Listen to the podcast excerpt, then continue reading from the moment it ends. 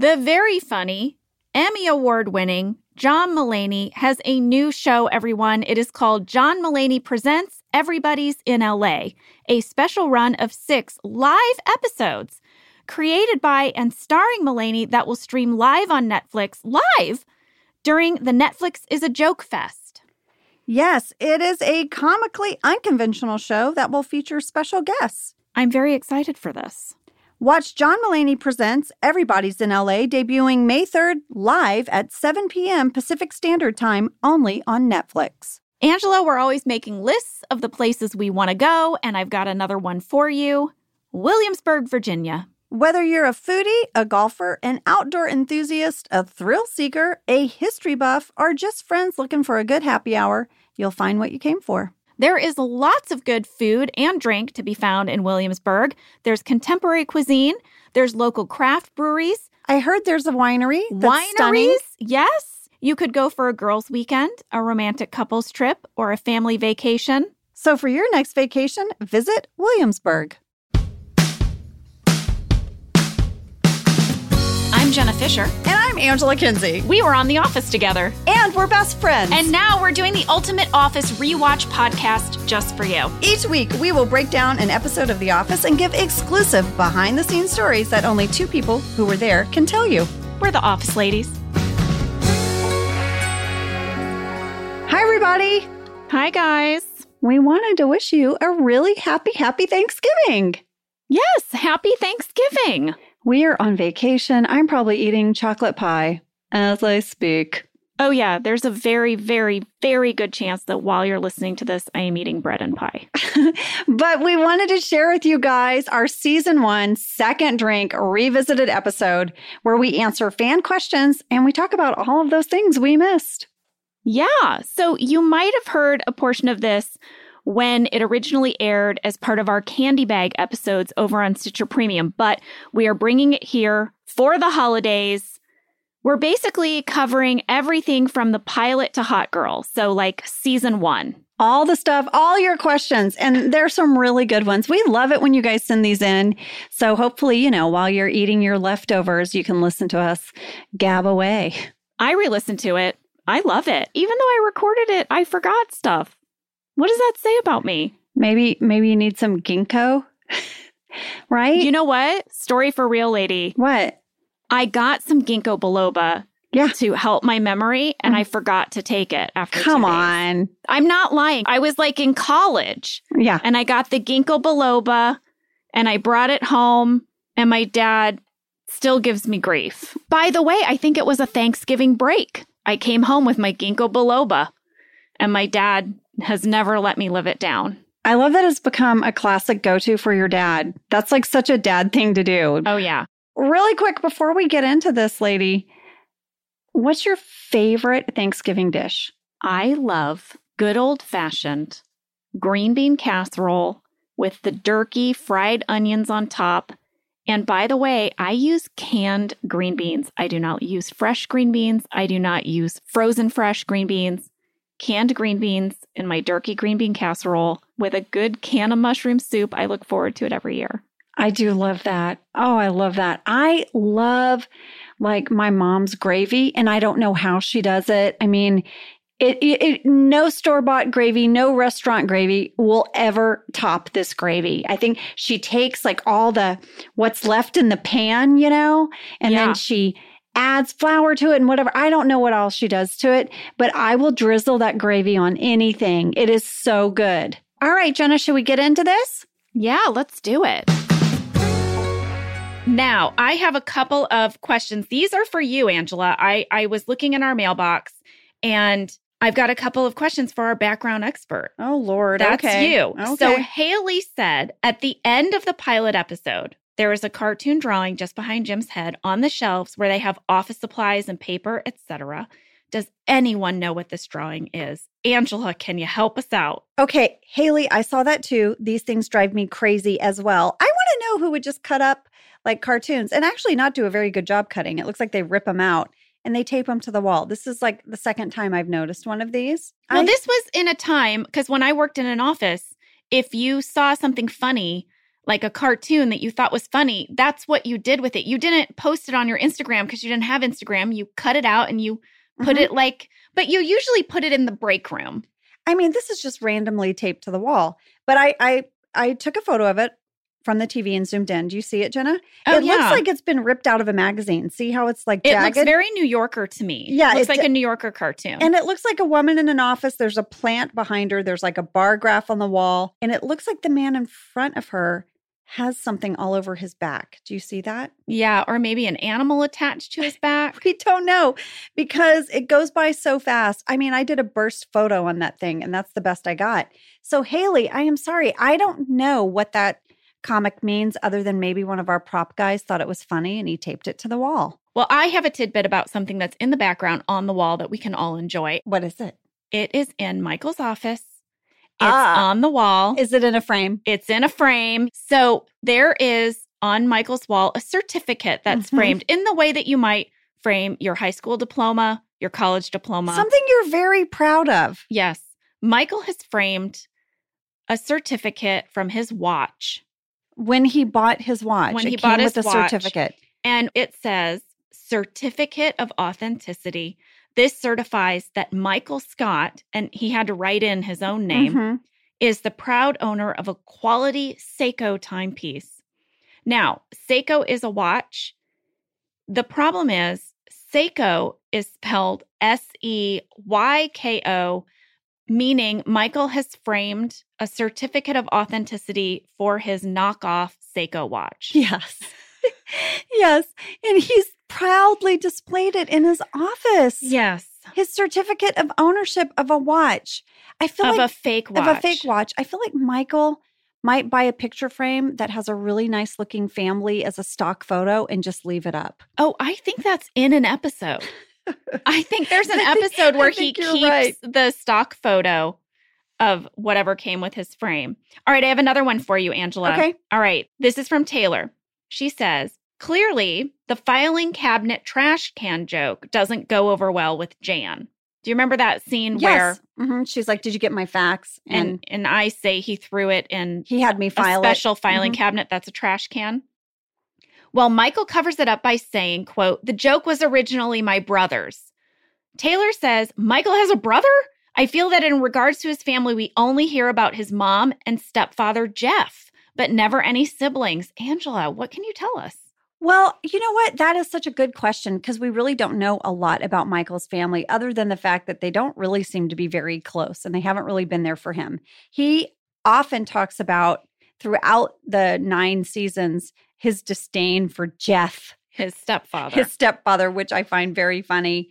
Um, but he does mention that he has a brother. He he has a line where he says, "I love my big brother." Mhm. And then he also has this line that this joke was his brother. So he does reference a brother. And then he also references what appears to be his nephew in the nepotism episode. Mm. He mentions his nephew, and where people are thinking maybe that's from a half sister, maybe from his mom and Jeff. So there's not a lot of like information about Michael's family other than the fact that he he probably was alone a lot because it seems like his mom remarried Jeff yeah. and maybe his big brother was away. Yeah. I think Michael was kind of maybe a sad kid growing up. I think when his parents got divorced, whatever age he was at, it really affected him. And Jeff really affected him. Yeah. But they don't, they, the writers really don't go into it very much. But I love that he does have that backstory. Mhm. And this is why he's motivated to make The Office his family. It's why he longs for a family so deeply. And it's why you forgive him for all the mistakes he makes in wanting this Yes. and why he comes on so strongly. We give you this backstory about him. These little nuggets that he Yes. he was not happy growing up. And And it takes him from just being a big over the top TV character to being a real human being. And I think our writers did a great job of giving all the characters those little backstories that made them fully fleshed out people. And it's also why you root for Michael in the end to go have a life with Holly. Yes. Because he finally has his person and he's going to have a family. Now let's move on to what we missed from Diversity Day. Megan G, among others, said, Hi. In the Diversity Day podcast, Jenna mentioned that the huge shredder behind her desk was never used. But didn't she shred some things with Meredith's son on Bring Your Daughter to Work Day? Yes, everyone. Mm. I missed this. And I'm so sorry. Yes, the way that Pam finally tries to get some kid to like her is that she shows Meredith's son the giant shredder. I will go on record saying I believe that is the only time we ever used the big shredder. And I think it was a joke when we finally used it that it's been sitting there for all this time. I'm sure when we turned it on, like cobwebs came out of it. It was like, I don't think it worked. I think it had to be repaired. they had to like rig it somehow. Well, something else is the door Mm-hmm. behind accounting between Meredith's desk and accounting. We never use it. We never go in it. We never go out of it. And that was a big mystery. And finally, in season nine, we see what's behind the door. But you know what was really behind the door? Was the bathrooms, The bathrooms. in Video Village. Yeah, the green room. The green room where um, producers could watch what we were filming and where we went to the bathroom. And finally, from the Diversity Day episode, Shelby wrote, Why didn't Jim have a diversity card on his forehead? Shelby, I don't know. But great thing to point out. Why didn't Jim have a diversity card on his forehead? I looked all through there and I could not figure out if he never had one. I kind of remember him never having one. Well, I texted BJ. and what did BJ say? He didn't get back to me. I went over to Dunderpedia yeah. Okay. Dunderpedia is like the Wikipedia just for the office, and it lists every person and the card on their forehead, and Jim does not have one. There is no listing for Jim. This is a mystery, and it's just going to remain so. Phyllis has Haitian in a deleted scene, and Devon has West Nile in a deleted scene. Yes. But Jim does not ever appear with a sticker on his forehead. Is it because John had bangs? I don't think so. Look at his hair and tell me how you'd put a note card on his forehead. I don't know. I think somehow Jim just managed to get out of it. Doesn't he seem like the kind of guy that would get out of something like that? Somehow, like he would just like sneaky because he's cool. Clearly. All right, guys. Well, maybe we should take a break. I like it. All right, let's get into healthcare.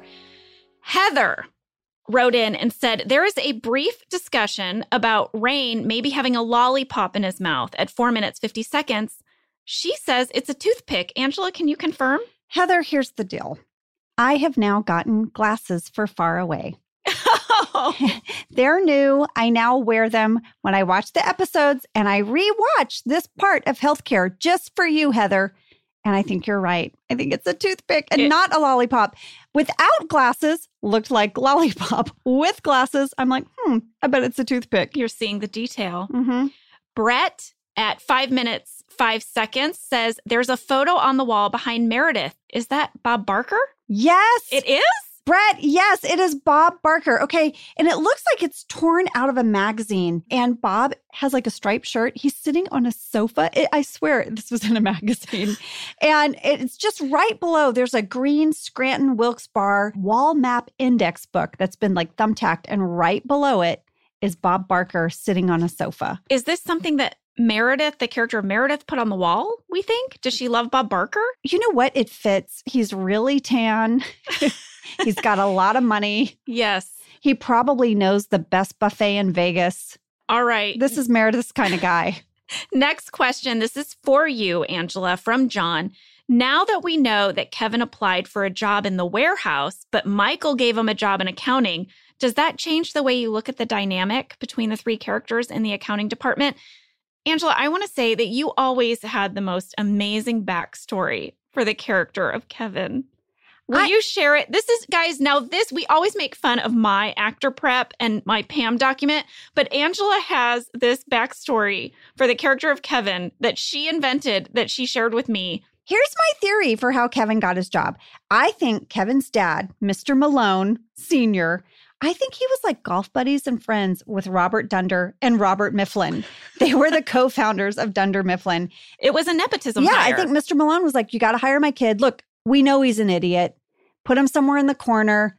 If he makes any problems, I'll pay it off. Just hire him, get him out of the house. I think this is also why there are three accountants because Yes. you and Oscar have to We redo Kevin's work sometimes. all the time. And like, I have a line that's like, when we're talking about being downsized, I'm like, well, I think I know which department is going to be downsized. I mean, we have, there's one department that has three people Yes. doing the job of two. That's like a conversation Oscar and I have. You know, we're talking about Kevin. with your backstory, I think it totally works that his dad came to him and said, Kevin, I'm going to get you a job at this paper company. Where do you want to work? And he was like, forklift. Yes. I want to work with the things in the in the warehouse. And I'm sure that Darryl was like, no. no, no, no. And he muscled Michael and he was like, you put him up here, get him out of my warehouse. Yes. This is we have invented this. We just want to let you know, This John. is, yeah. this is our own brainchild. John, this is Jen and Angela fan fiction. Justin wrote in and said, Jenna, you mentioned your Sounds of Scranton mixtape. I couldn't find it on your website and was wondering if you're going to post your Sounds of Scranton playlist. Justin, yes. She is. Justin, I want you to know she's embarrassed by it. I But, am. but I told her, I was like, that's what's so charming about it. And you have to put it on, and we're doing it. It's on there now. I just want to say it is a bunch of classic rock songs. And my husband saw the list and he said, This makes no sense. How did this get you in the character of Pam? I don't understand. And I explained to him when I was younger and I went on long road trips, this is what I listened to as Jenna. You And- listen to Pour Some Sugar on Me. Yeah. I'm hot, sticky sweet, from my head to my feet. Yeah. Classic rock was really big in St. Louis. And so it brought me back to a time in my life as Jenna when I was struggling, when I Mhm. was driving to my receptionist job and I didn't know what I was doing with my life. And so by listening to that music, it did get me in a headspace. Later, when Pam is really upset about everything in season three, when she is upset about her life with Jim, I created a different playlist for Pam. And it was all very moody, kind of like Norah Jones Mhm. and Ben Folds, which I think maybe feels a little more on the nose. But the answer is Sounds of Scranton. It's on the officeladies.com website now. You can find it. And we are also considering if you guys respond well, we might make a Sounds of Scranton t shirt. What do you I think? we should. My husband said he would wear it. All right, now we're going to move on to the Alliance episode. Okay. Here is a quick list of all the things we missed. Apparently, Angela, we missed a lot. Angry Queen said, a tad disappointed you didn't mention the sticky on Michael's file cabinet at nine minutes, 49 seconds that says whistle and I'll fart. Let me tell you something, Angry Queen. I'm sad I missed that too. I went back and rewatched Healthcare and the Alliance, I want you to know.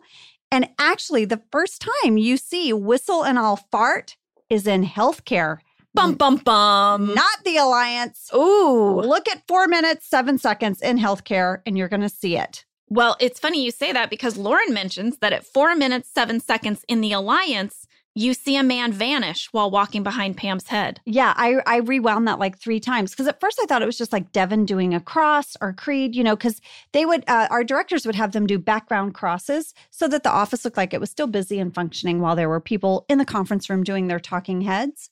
And so I rewatched it, and you're right. It's like they edited, and halfway across, Devon is making a cross, and then he just disappears. Wow. Yeah, good catch, Lauren. Zanel says that at six minutes, 20 seconds, the show cuts to Pam at her desk and she is wearing a purple striped shirt instead of a pink shirt she was wearing in the rest of the episode. Okay, I actually want to applaud you, Zanel. Because. I went back and rewatched this and it took me a minute because that purple striped shirt and probably why the editors used it and hope no one would catch it is literally just her right shoulder. It is such a quick moment and you got it. So applause. Very good. So now we have some questions about this episode. R. Lind said, You talked about a scene where Kelly gets moved to the annex because she bugged Meredith from talking too much, but I have absolutely no idea when this was. I wanted to clear this up. Okay. This scene never occurs. This was a made up backstory that we came up with on the set Right. as the reason why just Toby and Kelly work in this whole other section of the office. The joke was that Michael made Toby sit back there because he couldn't stand him, and Kelly got moved back there because she was sort of annoying everybody else in the office with her chatty chat. yeah, this was just a sort of onset sort of like made up story that that we would like joke about why they were moved away. Yeah. The reason they were moved away was because they were writers and they couldn't be in every scene. They Yeah, had to be in the writer's room. Yeah, they had to be able to disappear. But we joked that we thought it was because Michael hated Toby and Kelly was too chatty. Yes. Iz wrote in and said, when Michael talks about the 80s party and they cut to the news clipping at four minutes, 19 seconds, the article is a bunch of gibberish. All right, Angela, I did an Angela. I did it too. I, I, went, zoomed in on it. I froze that screen. I put on my glasses and I read the whole thing. well, it starts out as a real newsletter, but Yeah. then the second paragraph is where it gets- starts. yes. Do you have it? I do. I do. It says, as anybody can easily tell, this newsletter doesn't really have a lot to say. It's really just a prop to fill in some space and sort of look like a newsletter without really being much of a newsletter at all by typing a lot of words. And then it starts to type gibberish words. This is so Phil Shea. This is the props department amusing themselves. Yeah. which they did often. We have a lot of props from the show, you especially, that you saved, Angela, Yes. where We've talked about it before, I think. Have we? Or I don't know. Uh, I mean, one of the fa- my favorite things I saved was a prop, and it is Dwight and Angela's wedding program. And you open it up, and it's got all of this stuff in there. And that was that was Phil Shea having fun. I And remember- I love it. Pam's wedding program as well has a bunch of like funny misspelled words in it on purpose. And we never address it in the episode, but I like to imagine, you know, as happens with weddings, you get your program, you're like, oh, what? They Mhm. misspelled the brother's name? And it was on purpose. They would do that stuff. Melissa Dawn wrote in and said, I hope you talk about the fake dead rat in the trap in that scene in the warehouse. A lot of people wrote in about this, actually. A lot of interest in the dead rat. Angela, what can you tell us?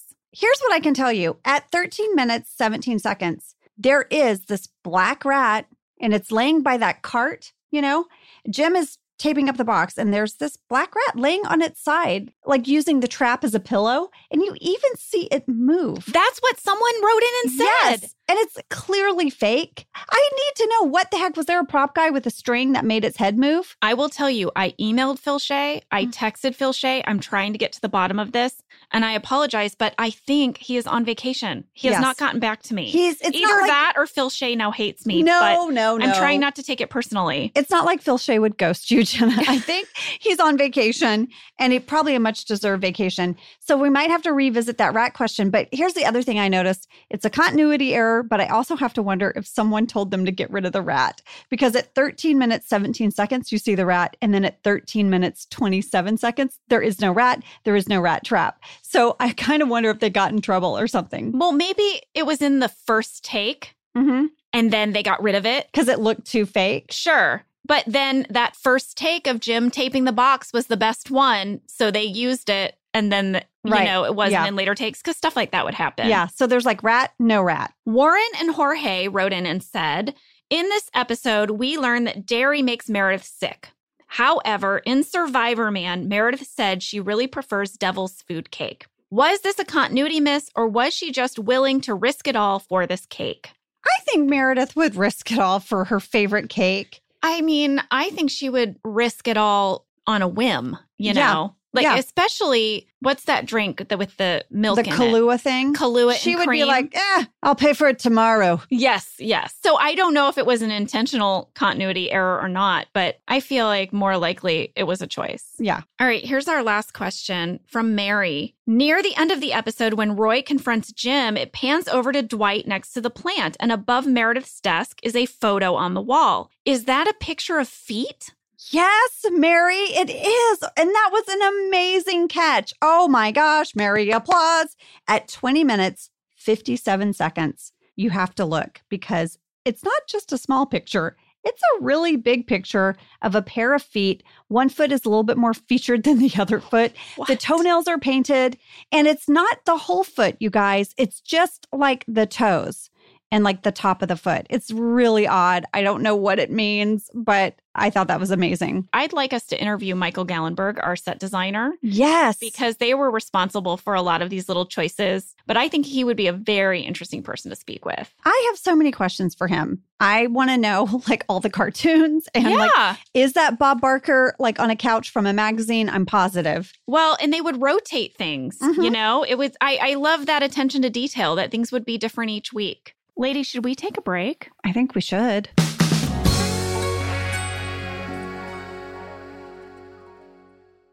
So this winter, we went on a little ski trip with another family and we got an Airbnb, which was so wonderful, right? Because you can make your own breakfast in the morning. We could even go there for lunch to warm up. Listen, I always want a kitchen with kids. Yep. I don't want to call room service for some sliced apples. I want to have my groceries. I need a kitchen. Yes. Well, this is why doing the Airbnb thing was so perfect. Yep. Well, this family we were staying with told us that they listed their house on Airbnb back in California. Oh, that's so smart. I know a lot of people that do this. It's like, oh, we want to go to Disneyland. We can Airbnb our place and then use that money to go. It pays for your trip. Yep. Hosting can easily fit into your lifestyle and is a great way to earn some extra money. So if you have a home, but you're not always at home, you have an Airbnb.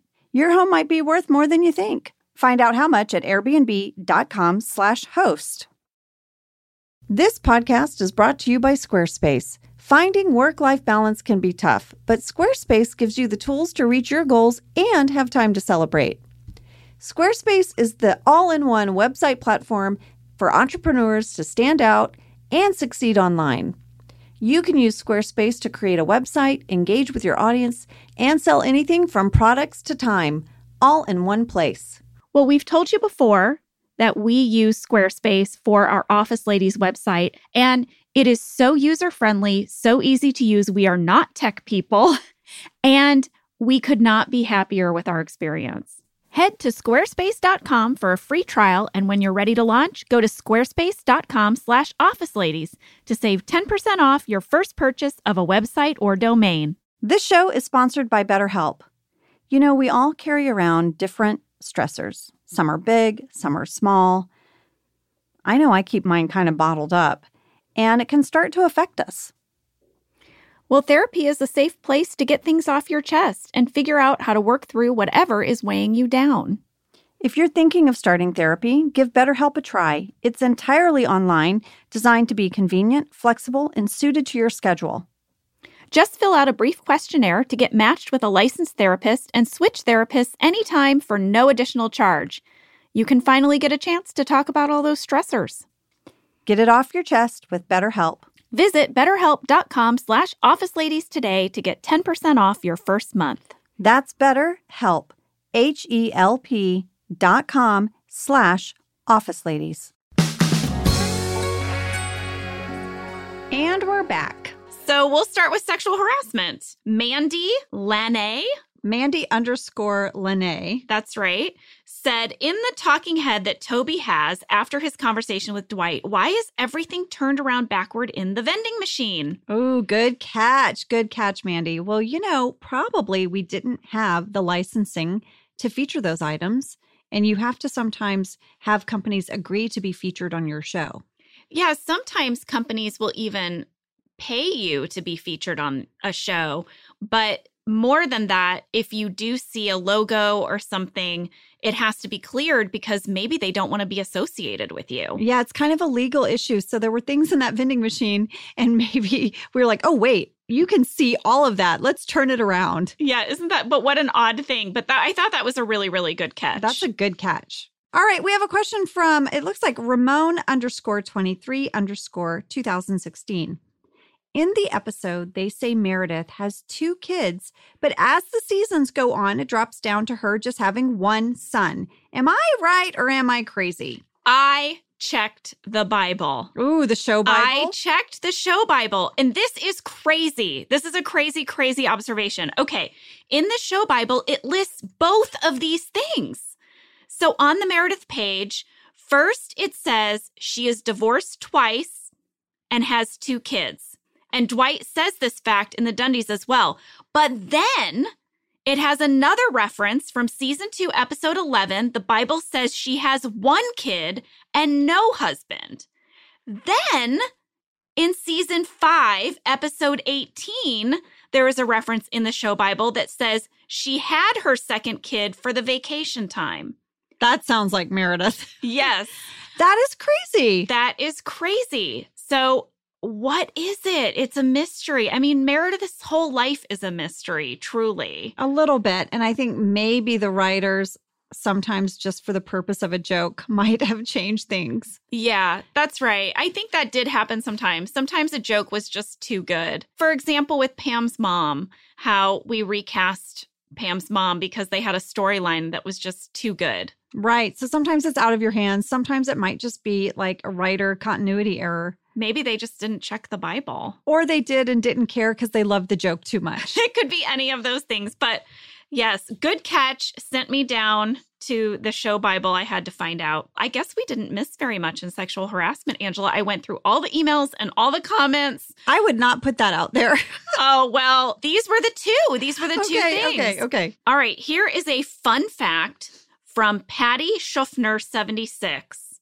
I loved this. She wrote in to say, SAS shoes are made in San Antonio, Texas. SAS stands for San Antonio Shoemakers, and you can go visit the factory. Boy, we should. You would love that. We should go, Ange. Oh my gosh. My grandmother, God rest her soul, is somewhere being like, go to the SAS factory. She loved her SAS shoes. I would love it. I went to that shoe factory in Key West, Florida. What? Yeah. What? There are these there are these leather sandals that are only made in Key West, Florida. And I went on a family vacation when I was a teenager with my mom, and I got a pair of these sandals. They're like $8. And I loved them so much. And they eventually opened an online store, but the only way you could get them is if you sent them like a certified check from the bank.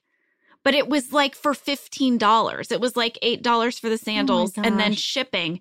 And I did it for years. For years, I would go into a bank and I would get a certified check and I would send it off to this Key West foot because they were the most Are- comfortable. were they the ones like your Navy ones? yes, the blue Yes! ones. Yes. Jenna, I have such a strong memory of you wearing those shoes every day in the summer. Yes.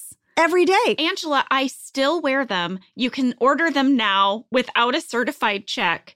I'm disappointed I can't remember the name of them. I'm sorry, everyone. This is not an ad for them. No, no. This is just, I really love these sandals. I'm sure you could find them if you Google like Key West, Well, Florida sandals. Listen, listen, that's what happens. My grandmother wore SAS shoes her whole life. You find a shoe you love, you stick with it. That's right. I would go to this factory tour with you. That would be fun. All right. Steph Thomas writes in and says, There was a continuity error during the game.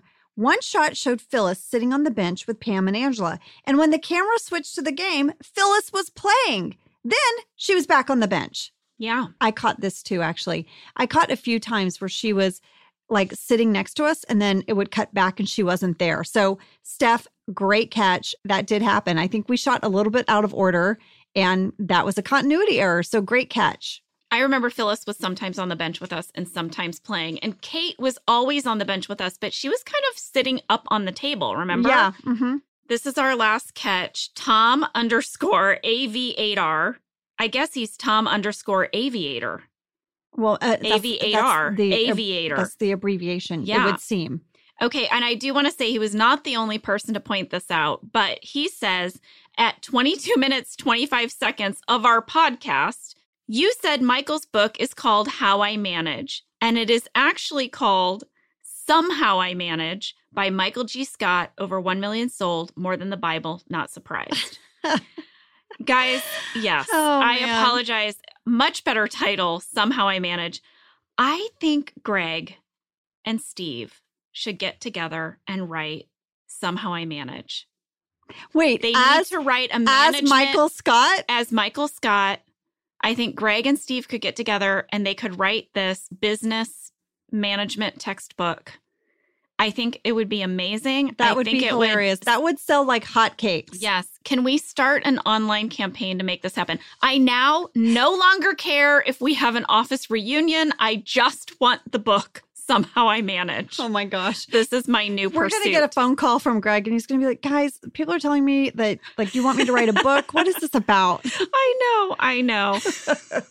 Moving on to Hot Girl, we got a fan question. Hal wrote in and he says, I noticed that Pam Stanley and Amy Adams all made appearances on that 70s show.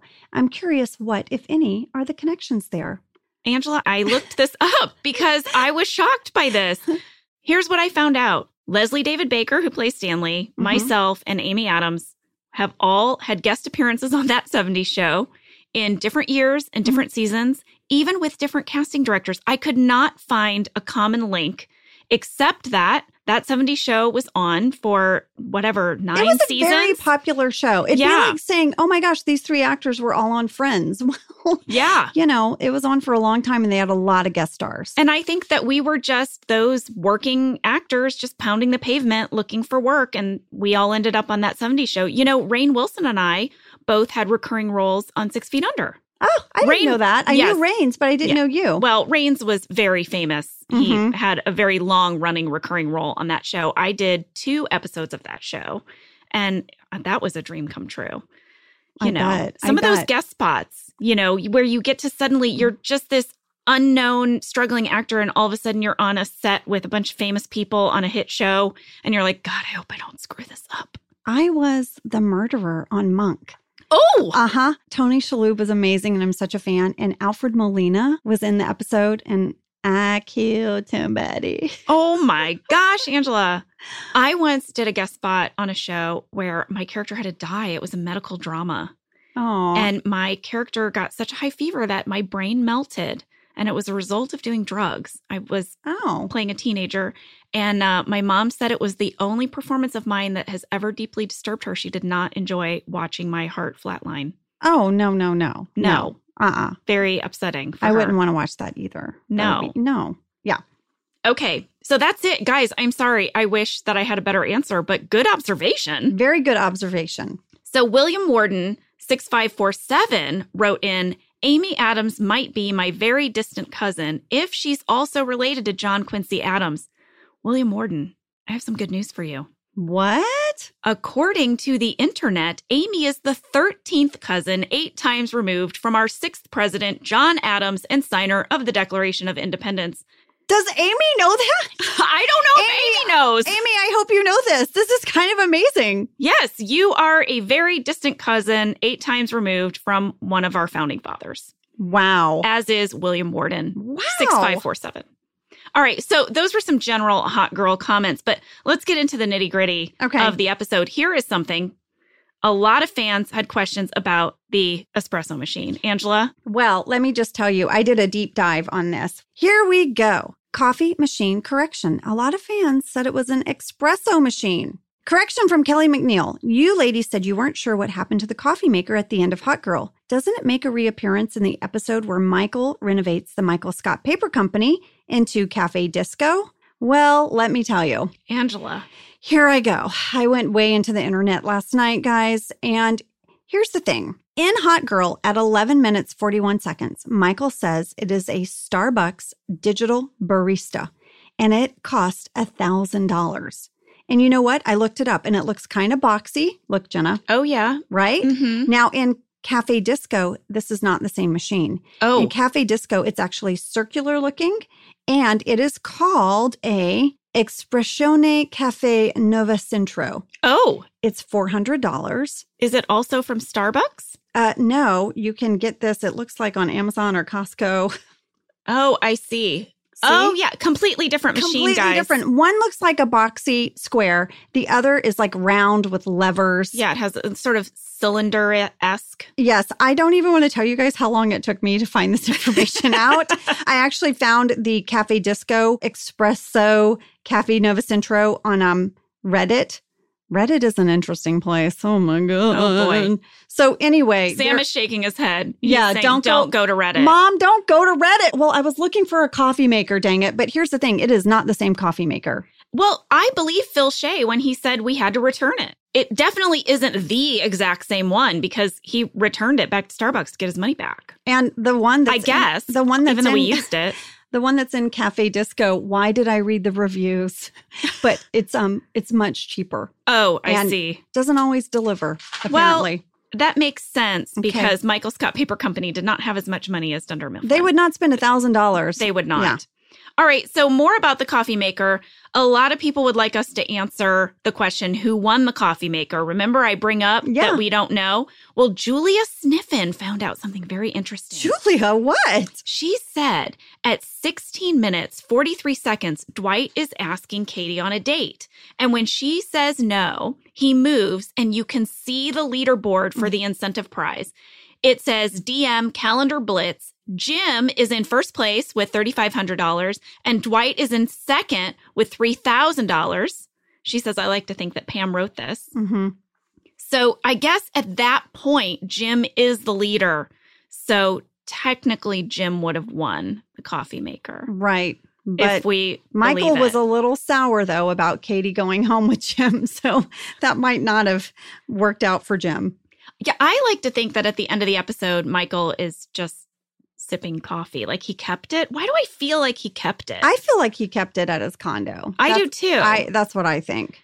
well, Tyler Weirs also says, I was rewatching Hot Girl after listening to the last recap, and I noticed the name Andy written on the conference room sales board at 14 minutes, 36 seconds.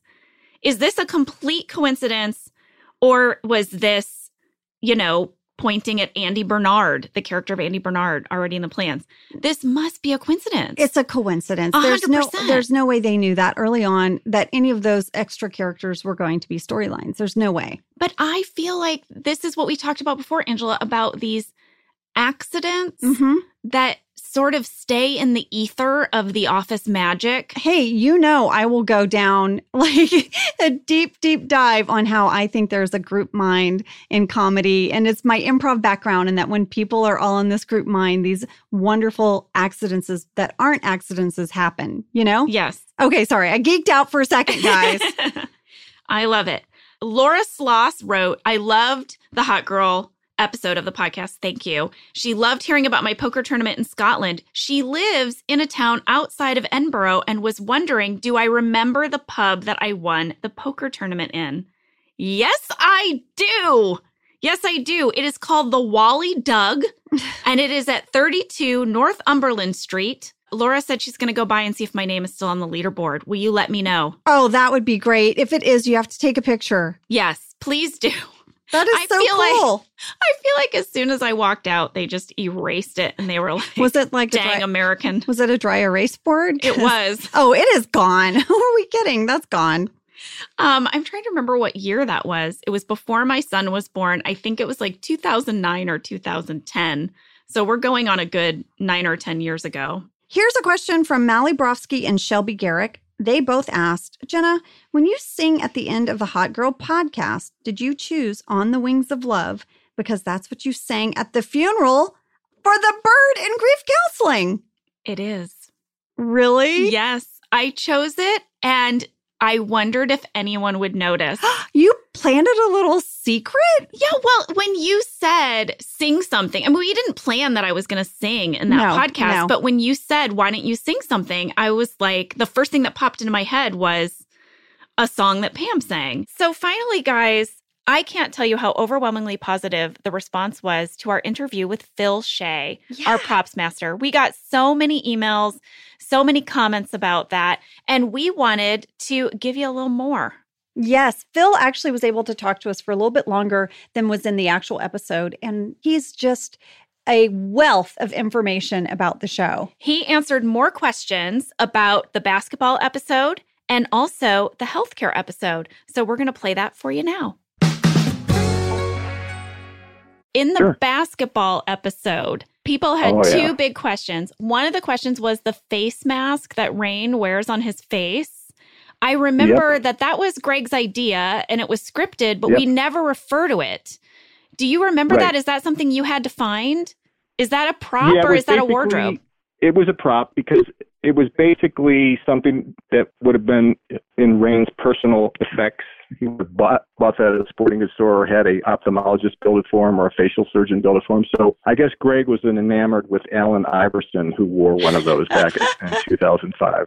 So um, I found a couple online and we bought all three of them, and uh, whichever one fit Rainn's the most face the most um, appropriately according to Greg's vision. That's the one we used. Crazy. So it was- Inspired by it was kind of a Iverson.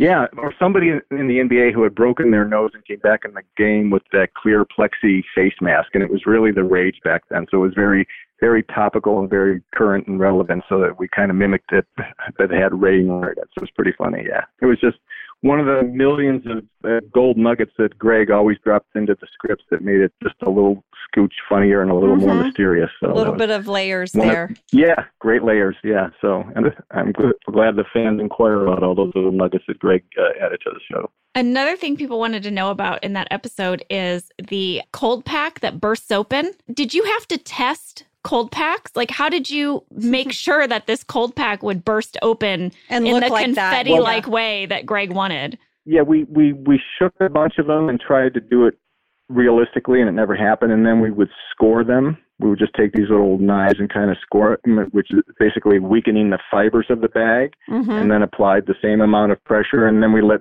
Rainn practice with three or four, so he could get an idea of how hard he needed to squeeze Mhm. to when it would break the bag. So that was just uh, old school special effects, or low tech, we call it, really low tech. We got different bags. Poked a hole in them. The material. hmm Yeah. Exactly. Well, not poking a hole, Yeah. but more just uh, Weakening. like, Yeah. scraping, weakening. Yeah, weakening. Exactly. So, Phil, a lot of people wanted to know more about the ice cream cake in the healthcare episode. Specifically, how many ice cream cakes did you have to buy? I think we did 30, and that was from the Baskin Robbins store on Victory Boulevard in Burbank, and they delivered them in a refrigerated truck. Oh my God. Oh, did we Yeah, eat them yeah. all, or did you have any left over? We might have had four or five left over, and I think we That's gave them it? to craft service. Oh man. Yes, I'm sure who Yeah. ate them at craft service? Not the cast, I can tell you that much. We No. were all about to vomit. I gave it to craft service, and I, I, just, I was just glad to be rid of them all. so the other one can know who eats them or what you do with them, but they're not my responsibility I know. anymore. So I Here. mean, they're they're perfectly fine cakes. It, it just like we they turned on us after eating them for hours and hours. you guys were troopers.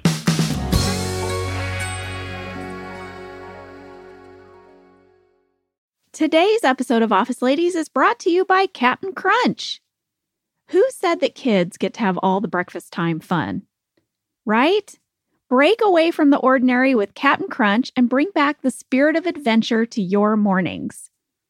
You know, life can be stressful, but a tasty bowl of Cap'n Crunch is an escape from the morning monotony. Enjoy bold flavors like original Cap'n Crunch, crunch berries, of course, right? Oops All Berries, and peanut butter. Plus, the crunch you love is now available in cinnamon. Even in a sea of milk, the crunch of Cap'n Crunch is epic. Join the crew for your next breakfast time crunch venture. Buy Cap'n Crunch's new Cinnamon Crunch now at a retailer near you and learn more at CaptainCrunch.com. When it comes to hiring, the best way to search for a candidate isn't to search at all. Don't search, match with Indeed. Indeed doesn't just help you hire faster. 93% of employers agree Indeed delivers the highest quality matches compared to other job sites, according to a recent Indeed survey. Ditch the busy work. Use Indeed to connect with candidates faster by scheduling, screening, and messaging. And Indeed's matching engine is constantly learning from your preferences, so the more you use Indeed, the better it gets. 23 hires were made on Indeed every minute, according to Indeed data worldwide. And listeners of this show will get a $75 sponsored job credit to get your jobs more visibility at Indeed.com slash Office Ladies. Just go to Indeed.com slash Office Ladies right now and support our show by saying you heard about Indeed on this podcast. Indeed.com slash Office Ladies. Terms and conditions apply. Need to hire? You need Indeed.